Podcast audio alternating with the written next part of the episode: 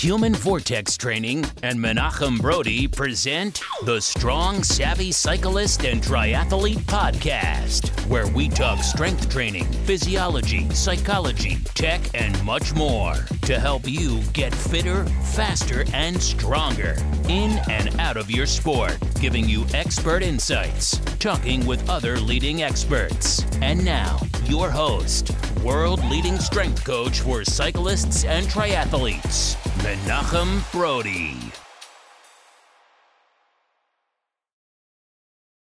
Hi, everybody, and welcome to this episode number 51 of the Strong Savvy Cyclist and Triathlete podcast.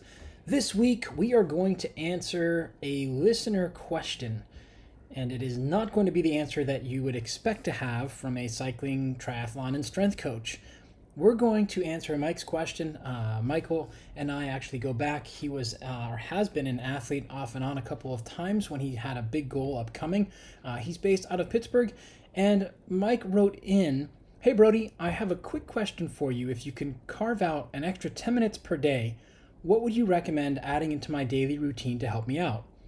I am currently doing my on bike stuff five days a week, plus strength training stuff two to three days a week which are deadlift, planking, rows, and some bodyweight stuff like pull ups, push ups, and side planks. Any suggestions? Breathing, stretching, any other strength exercises? Well, as I told Mike when he first uh, wrote in, this is a big it depends and i'm going to give you the best answer possible mike. So i don't know exactly where you are right now as far as your goals and what you're doing but i do take that you're taking your riding fairly serious. Uh, you've been able to progress a little bit uh, or hopefully a lot uh, since we last worked together and i'm just going to make a couple assumptions. One is that the strengths and weaknesses you had before are going to continue and two uh, that you've what I mean by that is you've continued to work on the weaknesses and build the strengths, and two, uh, that all other things are equal. And this is important because uh, that background of life stress and everything else going on really has an impact. So we're actually going to start from there. So we'll break this down as to the reasons for these answers, uh, which I think will, will help quite a bit. So the first part of it was he was asking, he has an extra 10 minutes a day. So 10 minutes is a lot of time, but it's also not a lot of time. And really, what we kind of want to look at are what are going to be the big return on investments for these 10 minutes. So, my first response or first part of the answer would be number one, do you need an extra 10 minutes of sleep? That simple. An extra 10 minutes of sleep. Now, a lot of people like to tack this on to the end of their sleep, so 10 more minutes later in the morning. I would recommend 10 minutes earlier at night because really, if we think about 10 minutes earlier at night, that's really 15 to 20. So you go through your bedtime routine, you want to get into bed, you want to get an extra 10 minutes of sleep. That means you have to get into bed not 10 minutes earlier, but about 15 to 20. And for most people, this isn't an issue. Um, we all have projects and other stuff that we can work from home. Of course, that can be challenging, but it's just getting into the habit of daily getting an extra 10 minutes of sleep a day before midnight. What a lot of people don't recognize and why we're saying to or recommending to add it to the beginning of your sleep is that essentially, as far as the impact that the hours of sleep have on your ability to function and recover, recover and adapt, recover and adapt. So that adaptation is what we're after, not just recovery. We don't just want to recover and be able to do the same thing again. We want to recover and adapt the hours before midnight are actually those which our bodies are producing more of the anabolic hormones or those hormones which are going to help us to better adapt and progress from the stresses that we've placed on the body.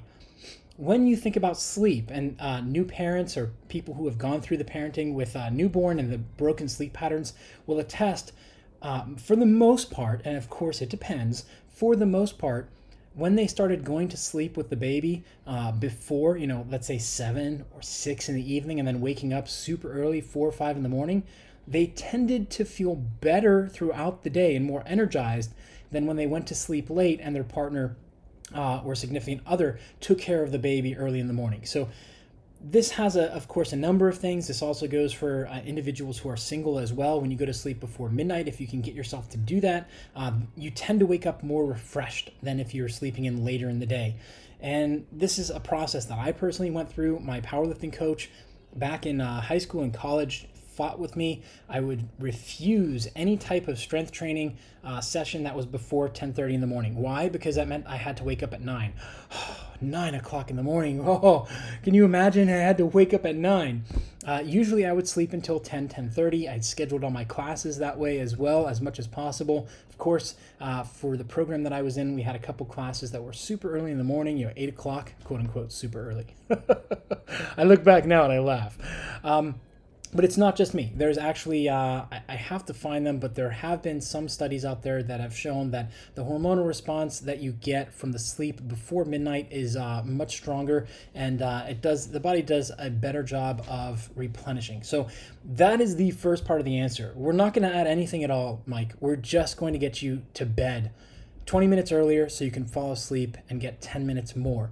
Uh, and just by the way, uh, not for you, Mike, but for those listening this does not mean scrolling. It does not mean being on your laptop. If you can't get the screens the heck out of the bedroom, we don't want to have them in there. Uh, this is something that we all, I think, struggle with at this point. Uh, we like to think, well, what if something happens? I should have my phone next to the, the bed. There's a whole bevy of reasons not to, cellular ways, all this other stuff, but we'll uh, hopefully have uh, a guest on in the future to talk about this different things. But really, we want to have zero screens in the bedroom. That's what we're looking for. Exception is a Kindle, a true Kindle, not the Kindle app on your phone or your uh, tablet, but a Kindle. Why is a Kindle an exception for a screen? Because it's not backlit. It's front lit. It it wears it allows your eyes to get tired uh, and read normally because it's black and white only the way they set it up. And even that would be a, a question. So my use of the Kindle tends to be uh, when my wife wants to go to sleep and I like to continue to read. Uh, so I have the Kindle so I'm able to read and not upset her with the light. And even then, I dim it down to like I think five or six is the setting, which is not very strong. And then, you know, I find myself five, ten minutes later, I'm exhausted because your brain is winding down. So if you think back to your parents, if you were a, family where the, your parents read, they often read before going to sleep. There are a number of reasons for this. Uh, the last thing in your mind tends to seep in and get things in the background working. Uh, it's known that Nikola Tesla and I believe Albert Einstein, if I'm not mistaken, used to look at their most challenging pro- problems that they were facing before bed, and then they would just leave it and forget it and allow the ether, as they called it, to, to bring them the answer. And essentially, that's their brain, the subconscious, working in the backdrop.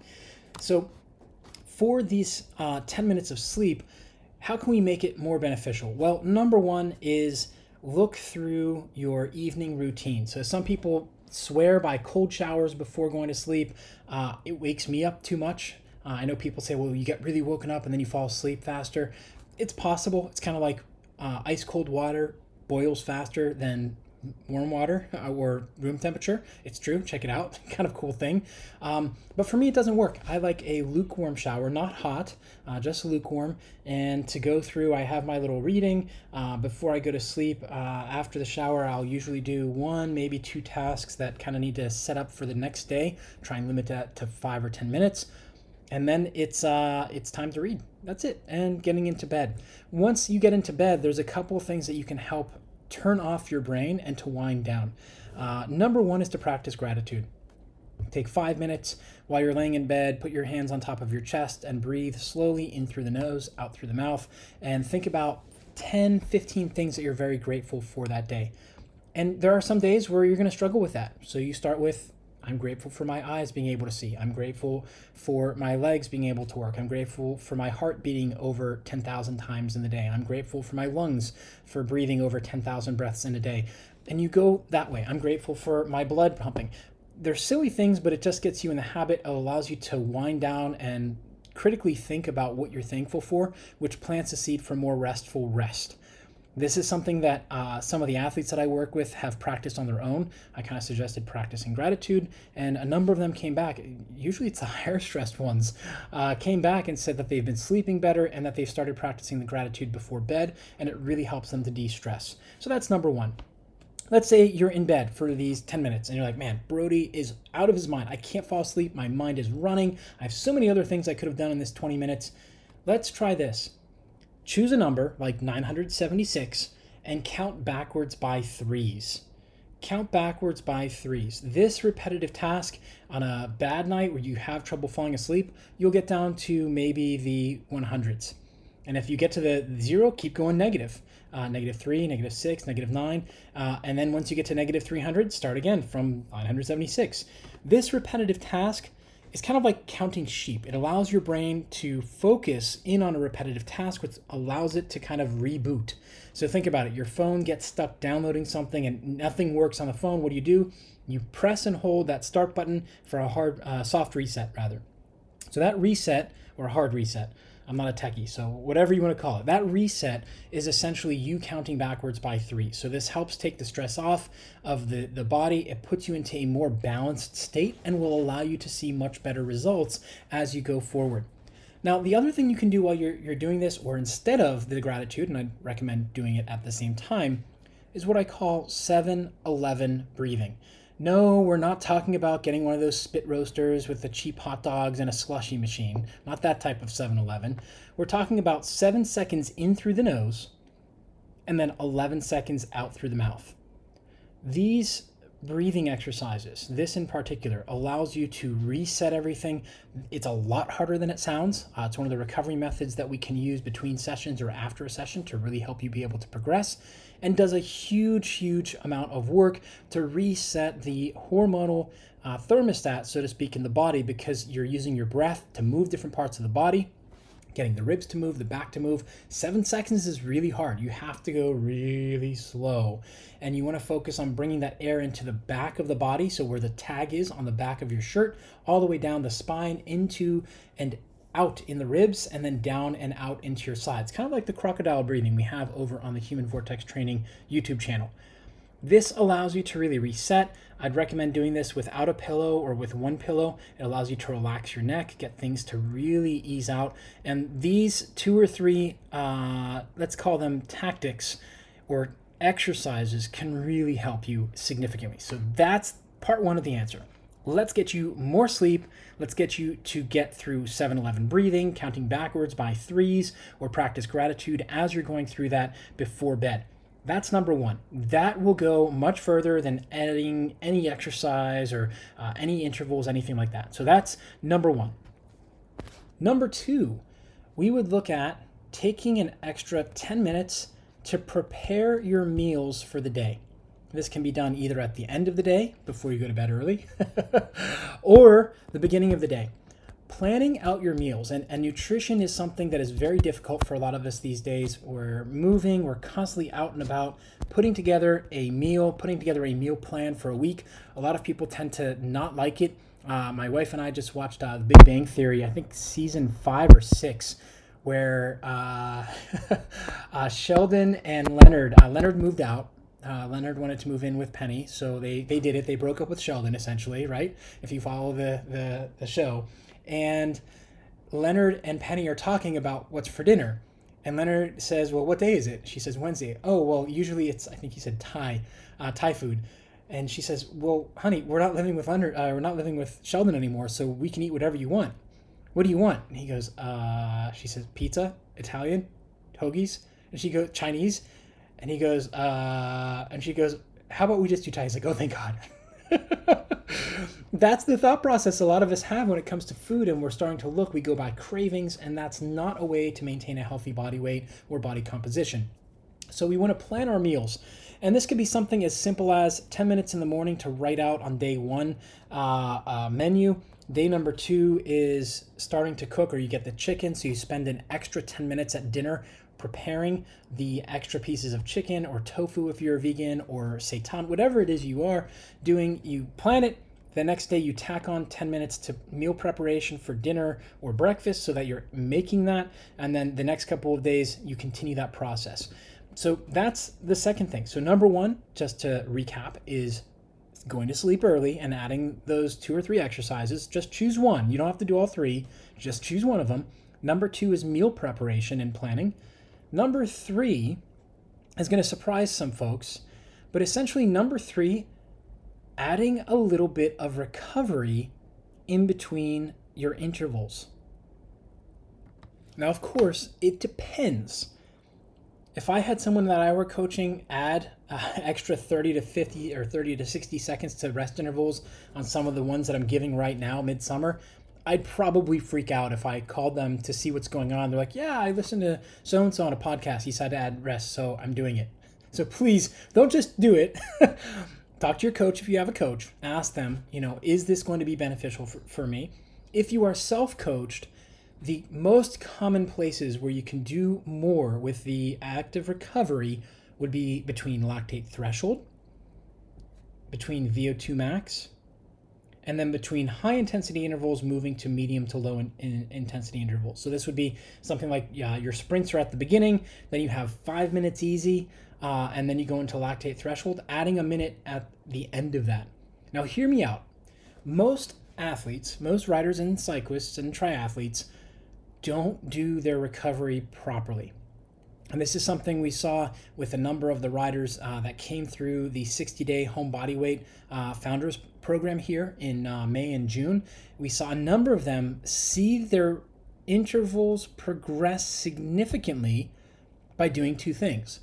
One, slightly extending the intervals, as I'm talking about here, 30 to 60 seconds between these types, so VO2 max, lactate threshold, or moving from high intensity to medium to low intensity and by learning how to breathe better and make that connection between crocodile breathing or 7-Eleven breathing or whatever breath work that they had in the program to learn how to recover on the bike, not just soft pedal. So we're talking about a world of a difference here. Uh, if I'm not mistaken, I think Jesse went from his fourth interval uh, drop off significantly. It was like 17%, and then it was downhill from there. I think the next to last one he popped back up uh, to I think effort number seven or eight if I'm not mistaken. So Jesse, if I'm incorrect about that, uh, go ahead and shoot me a message. But I'm pretty sure that that's what it was. Uh, yeah, yeah, no, definitely seventh or eighth. So we improved by four to five repetitions by getting him to be able to recover. So he's now able to recover to be able to do more work in the intervals as assigned. That is training smarter, not harder.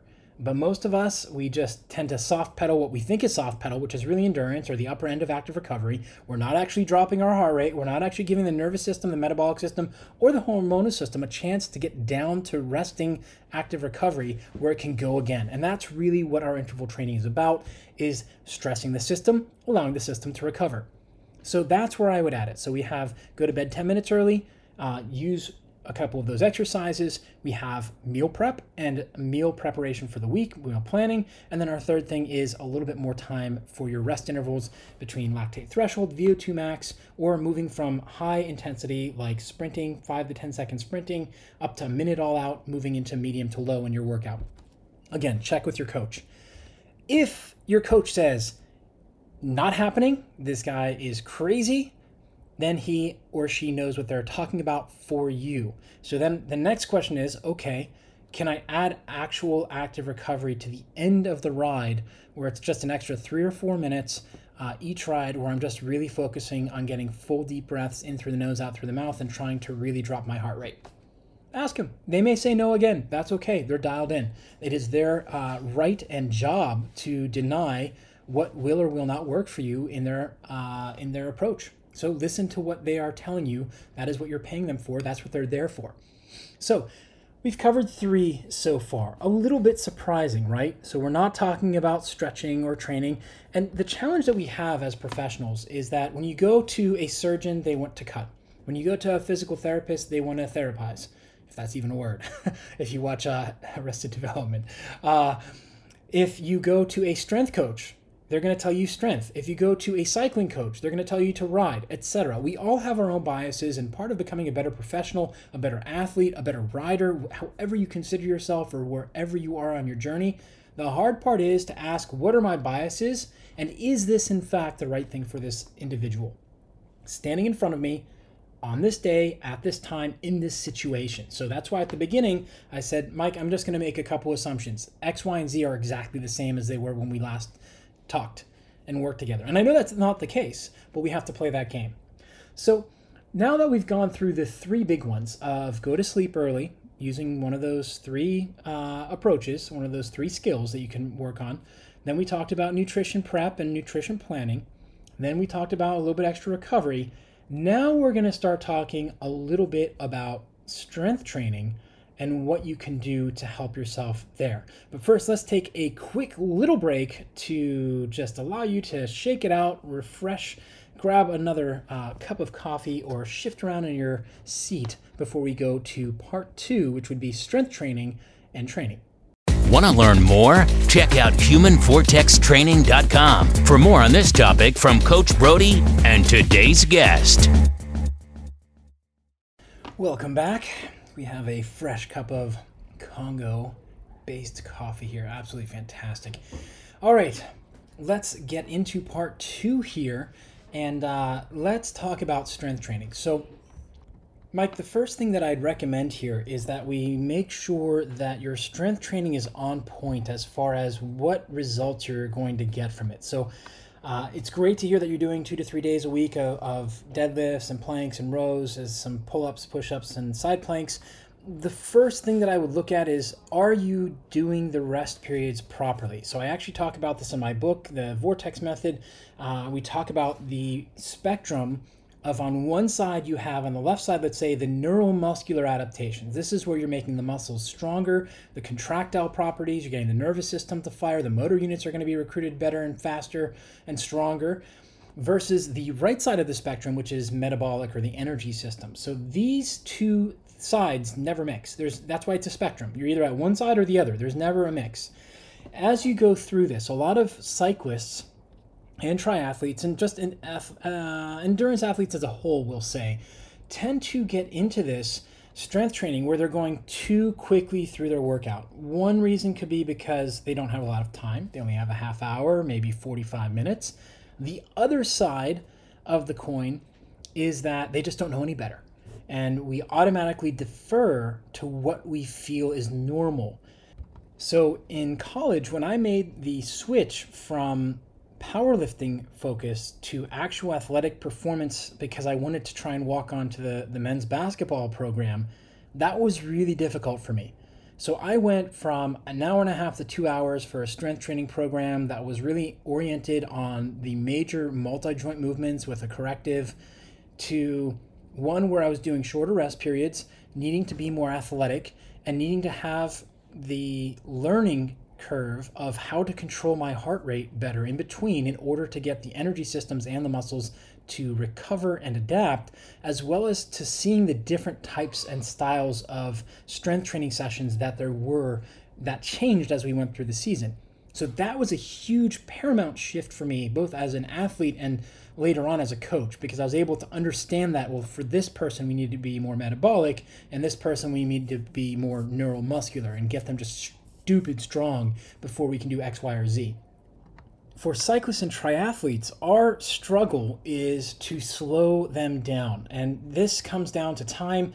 This is where I spoke on a previous episode about how one of my 50 uh, year old uh, masters riders, uh, we worked on decreasing the volume for his lift and we were maintaining it was a half hour lift but we went from doing essentially six or seven or eight exercises in that time down to five because he was having excessive soreness. He wasn't recovering well. It was getting too metabolic. Part of it was the exercise that I had him doing. We were really focusing on the posterior chain, and we made a change where he was really doing one to two main lifts, and that was it.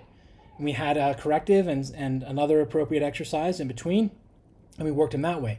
So a lot of cyclists, the first thing I look at is are your rest periods proper? So if you're not timing your rest periods right now, Michael, I would strongly recommend taking a stopwatch as soon as you're done with your set, hit start on it, and make sure you're resting between three and five minutes because during the season, we tend to want to have longer rest periods in between our sets so that we're getting neuromuscular adaptations. That way, we're not kicking the horse while it's down, so to speak, uh, in that you're getting so much uh, training stress out on the bike for the metabolic systems, and then you're doing the same thing in the weight room. And this is one of the reasons why there's a, a, misconception and a complete misunderstanding of use of strength training during the season, and why so many cyclists and triathletes are so far behind what they could be getting out of their strength training is because their coach or they themselves think, oh, it's the season, I shouldn't do strength training anymore. It's going to take away from my bike riding. Wrong Just like I, if I were to tell you, hey, you know what? It's May 15th and you've been doing an awesome job this winter and you've hit it out of the park with the bike riding, but the Tour de France is coming up and we have uh, six weeks before it starts. You should not get on your bike except for like 15 minutes, two or three days a week, just to do some very light spinning. I really hope you would fire me faster than you can kick me out the door uh, or throw me out the door, Uncle Phil style, like Fresh Prince of Bel Air, because that's BS. It's completely wrong.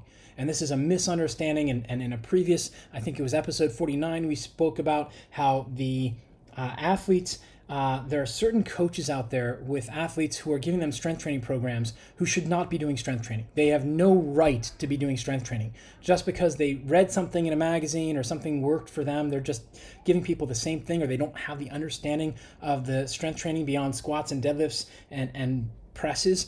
And I know this is controversial to say, but we have to be honest. Just like there are bad personal trainers out there, there are also bad strength training coaches who are great cycling or triathlon coaches.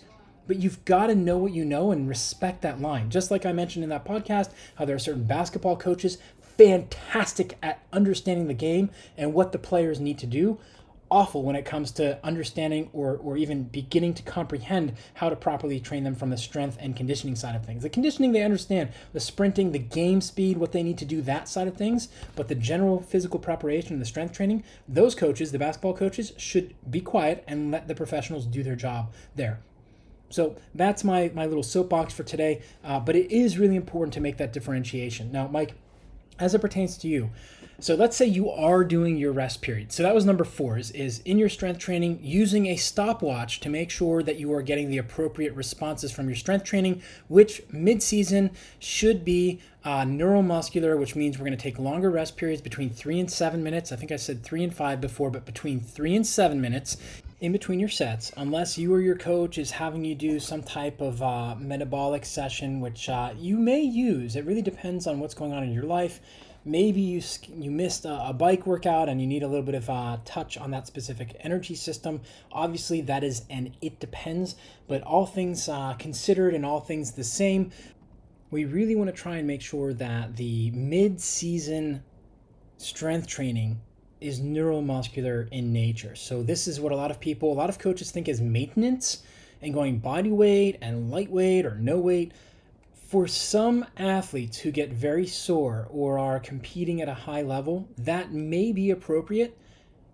At the same time, for let's say 80% of the athletes, lifting a heavy item two times a week for two sets of four or two sets of five may be enough for them to maintain the performance gains and not see that taper off. Exceptions being pro tour riders, riders who are at that pro level, the pro continental level, who are essentially racing every other day and barely have time to actively recover uh, and and really just recover in between the racing. That is going to be an exception. And I'll, I'll be honest, even with that, uh, when I had uh, two or three of my guys and ladies over in Europe, we were still finding uh, every 10 to 14 days to lift something that felt felt moderately heavy, but it was super short. They went in, they had their 15 minute um, warm up, which also served as a, a, high performance recovery kind of thing. They did two sets of four, two sets of five at a perceived exertion of seven or eight, with four to six minutes rest in between. I think it was four to seven minutes actually. And then they went home. That was it. And people are like, what, what, you came to the gym for a half hour to do two sets? Like, no, I came in to do my active recovery, high performance recovery, and then to do two sets enough to stimulate what I needed to. Because it's out of the strength training, that maintenance is not just the strength. We're not, we don't care about strength in the weight room. It doesn't matter. How much you put on the bar does not matter. We're not powerlifters. We're not Olympic lifters. We're not CrossFitters. It doesn't matter. What does matter is the neuromuscular and hormonal responses you are going to get from lifting up things that are heavy in proper balance to where you are in the season. So we're going off, off of perceived exertion. And this is where I think, as endurance athletes, we have a disadvantage because we constantly want to get better. So, for a lot of athletes and coaches, walking into a weight room and putting, let's say, 135 pounds on the bar and trying to do a deadlift, and that used to be your sets of eight. You used to do three sets of eight, let's say in February and March, and now in June, July, it's a set of five and it feels like a nine, but you're doing good technique. A lot of us can't handle that ego. We just go, man, I can't handle this. I, I'm just not going to come to the gym anymore. It's not worth it. I can't. I can't do it.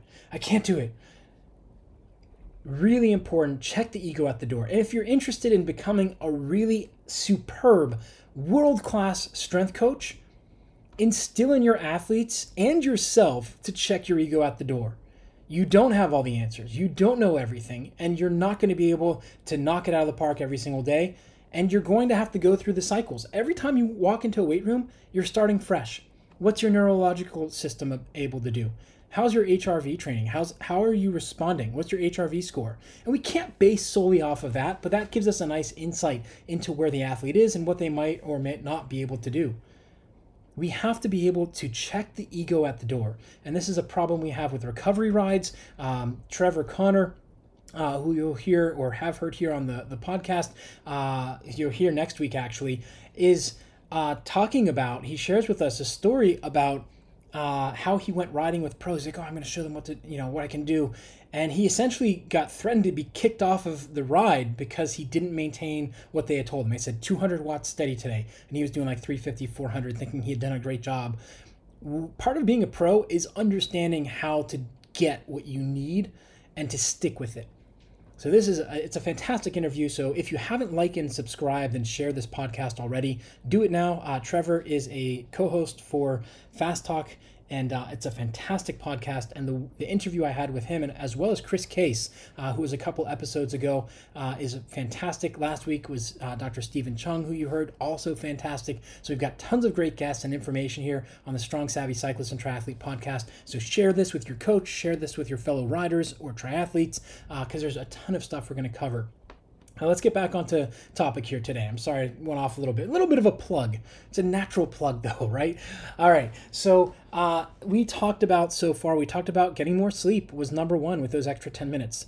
Number two was meal preparation or meal planning. Number three, the extra rest in your intervals as uh, guided by your coach uh, or yourself, depending on what you actually need. Number four was the strength training and getting the proper rest periods in between to get neuromuscular response. Now, the last one we're going to cover here today uh, may be a little bit of surprise. I'm not a fan of static stretching. I am not. I like dynamic stretching. I think that static stretching uh, does not do any good. When I say dynamic stretching, this can include with breathing, but I'm a big fan of dynamic warm ups and dynamic stretching. Occasionally, we'll use a static esque stretch but really, what we're trying to do is hold a position, fire certain muscles while getting others to relax, as opposed to just passively going into that. So, number five is just dialing in your dynamic warm up and actually getting a dynamic warm up. If you follow me on Instagram and Facebook here, uh, HV Training, I actually posted uh, back in, I think the last week of June, I posted a uh, my warm up and I just said, wow, that's a really good warm up. And then I show my heart rate score uh, the whole file for the day of what it was. And you can see I touched on the conditioning zone in the end of my dynamic warm up. It took me 12 minutes.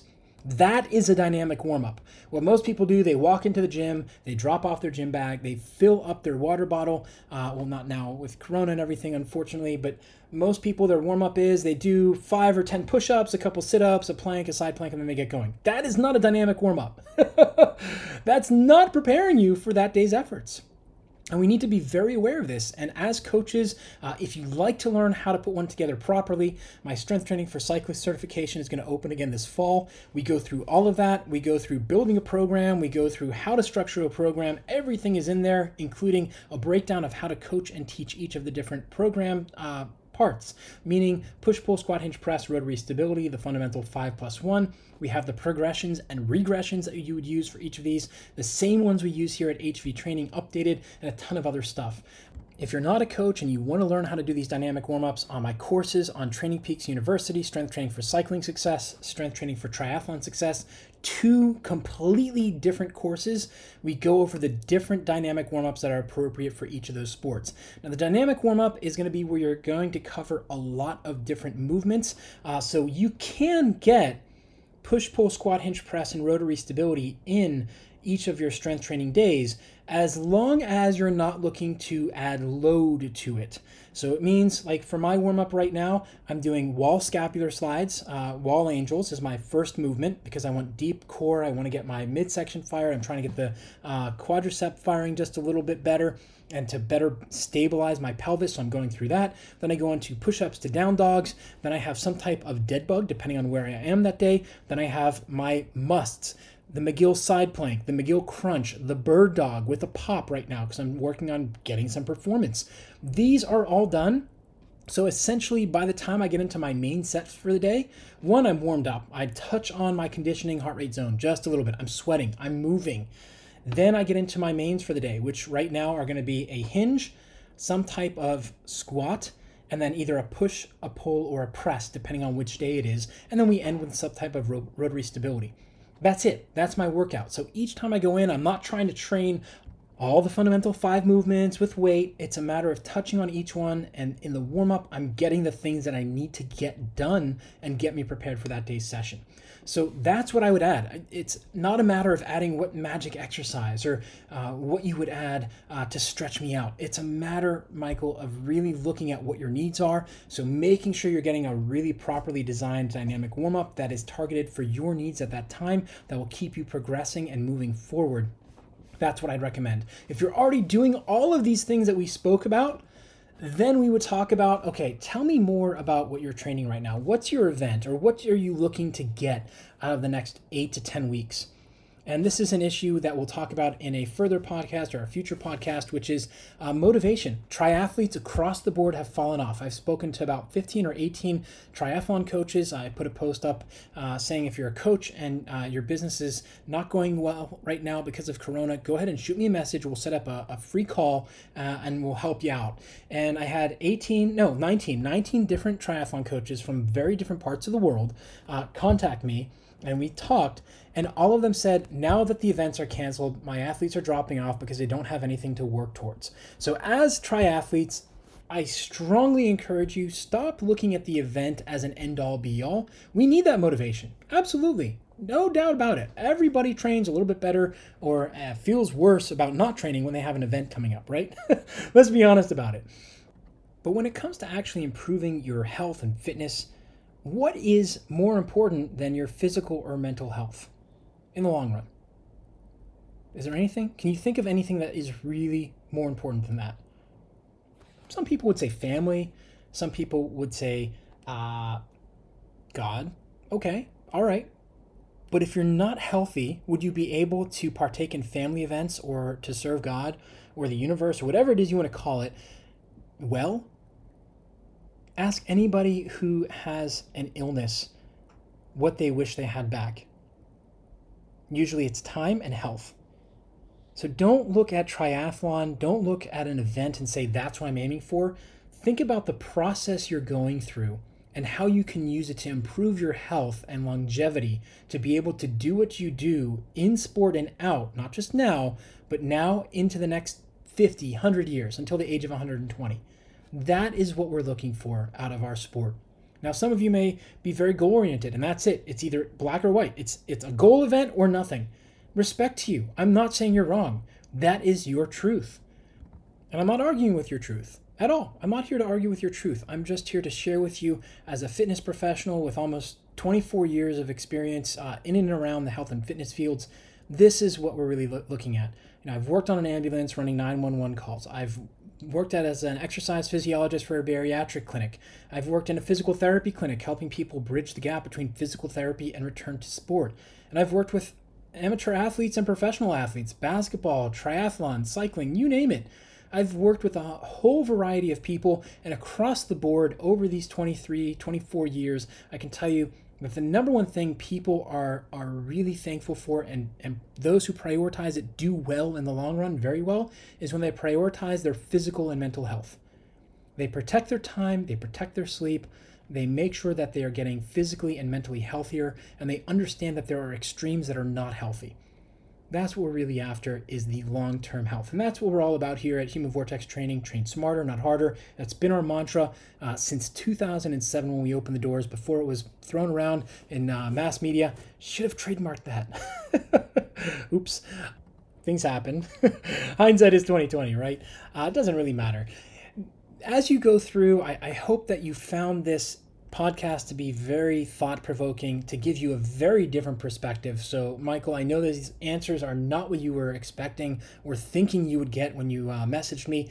Thank you for allowing me the opportunity to make a podcast out of this and to answer you this way because, as you can tell, this would be about seven to nine page blog post uh, to, to answer you uh, or to write it back.